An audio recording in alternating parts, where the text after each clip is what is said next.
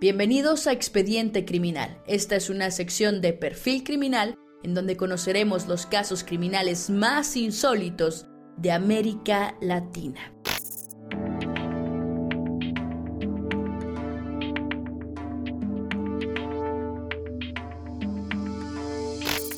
En este episodio conoceremos los oscuros detalles de un caso de finales del 2020, que dejó en evidencia un sistema de justicia que no está preparado para prevenir o cuidar, sino para castigar luego de que el daño ya es irreparable. Con ustedes, el caso de Paola Estefanía Tacacho.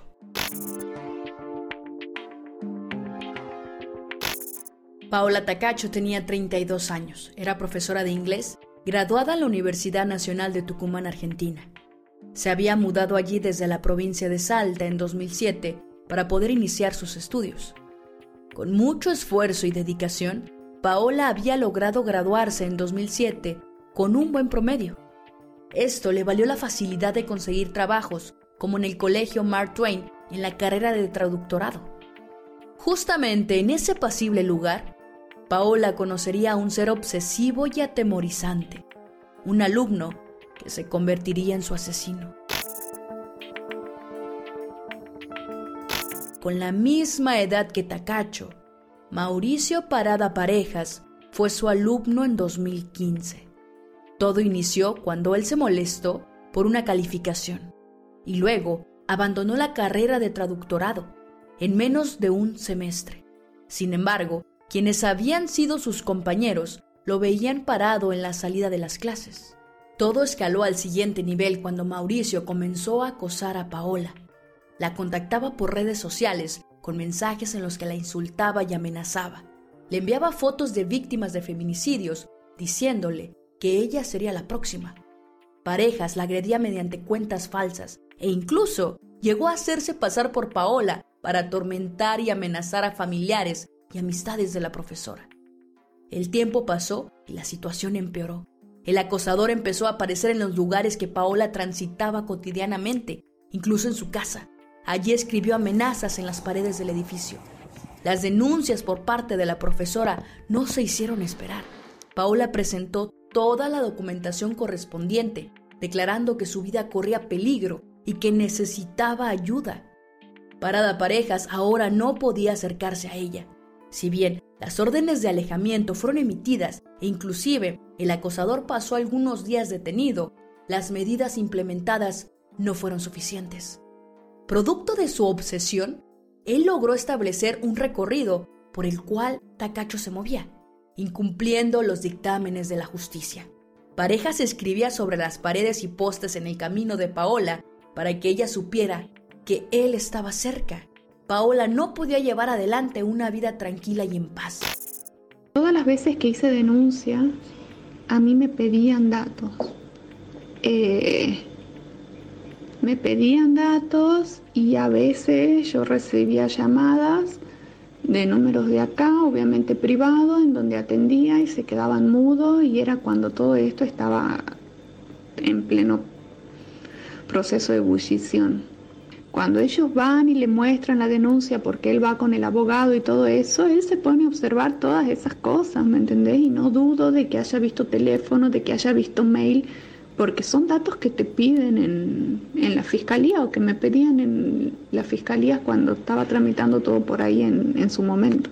Pasar cerca y siempre son esas cosas así. Bueno, ahora no manda fotos mías porque yo no tengo redes sociales, eh, pero antes eran fotos mías con esos mensajes, ¿entendés? Es pasar cerca porque obviamente pasa cerca de mi casa, me pasa por el gimnasio y eso sé que no me tiene que molestar, sé que son mensajes vacíos que no tienen sentido Sé que físicamente el chavo no me va a hacer nada, pero no puedo evitar ponerme loca cuando veo estas cosas, cuando me llegan, ¿entendés? Me arruinan el día.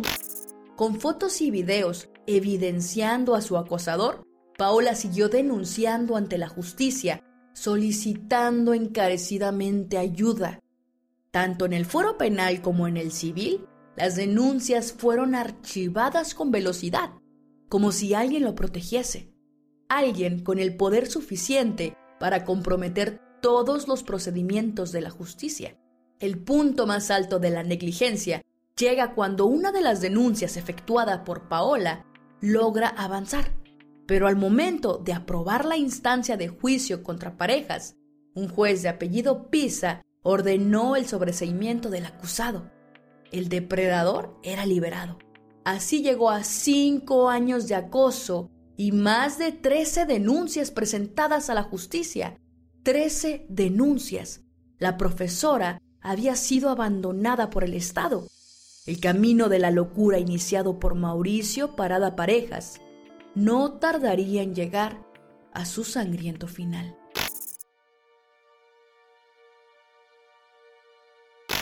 El 30 de octubre de 2020, Paola Tacacho había ido al gimnasio como era habitual. Aproximadamente a las 9 de la noche, al terminar su rutina en el gimnasio, decidió volver a su domicilio. Mauricio la interceptó en la salida. Los testigos declararon que una acalorada discusión se escuchó a lo lejos.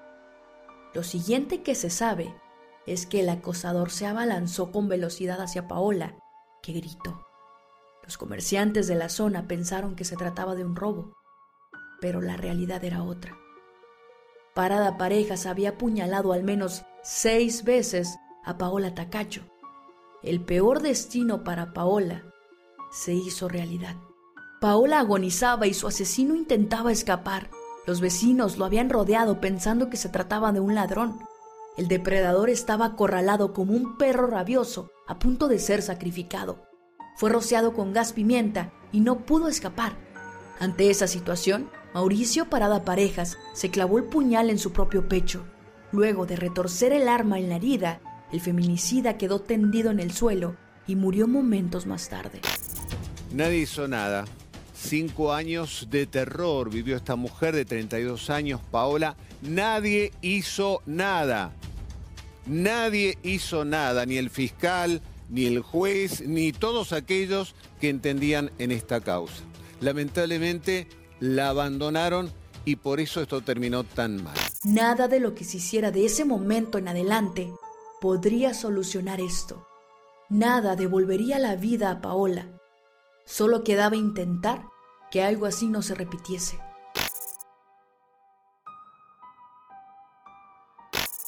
La justicia de Tucumán, ahora expedita, había ordenado allanar la casa del asesino. De esta manera, se encontraron cartas de puño y letra en las que justificaba su accionar. Sostenía que Paola se merecía el final que obtuvo y que la responsabilidad del asesinato recaía en la justicia, que lo había dejado libre aunque él tenía un diagnóstico de esquizofrenia. También responsabilizaba a su madre por haberlo traído a la vida. La realidad es que la familia de Parada Parejas contaba con dinero y se le relacionaba al gobierno provincial. De esta manera, las acusaciones de manipulación de los procesos judiciales no se hicieron esperar. Distintos amigos de Paola declararon que la profesora había llegado al punto de recurrir a la familia del acosador, poniéndolos al tanto de la situación. Ellos le respondieron que no podían hacer nada, que Mauricio era una persona mayor, inofensiva, que no vivía con ellos y que tampoco podían comprobar que el acosador fuese Mauricio realmente. No obstante, se supo después que el hermano del feminicida era quien se ocupaba económicamente de él. Ronald Parada Parejas habría declarado que le alquilaba el departamento a su hermano porque Mauricio había agredido físicamente a su madre. Más allá de que Paola no era la primera profesora a la que él acosaba y amenazaba, la familia del feminicida no hizo nada para evitar el violento final. Se podría decir lo mismo del sistema judicial. Y la realidad es que el enojo social y las consecuencias no se hicieron esperar. La justicia de Tucumán nunca hizo nada con todas las denuncias que ella realizó, ya que la familia de este tipo tenía vínculos con la política de Tucumán. Nunca lo encerraron, ni siquiera un día. Nunca respetó las perimetrales. No hicieron nada en cinco años.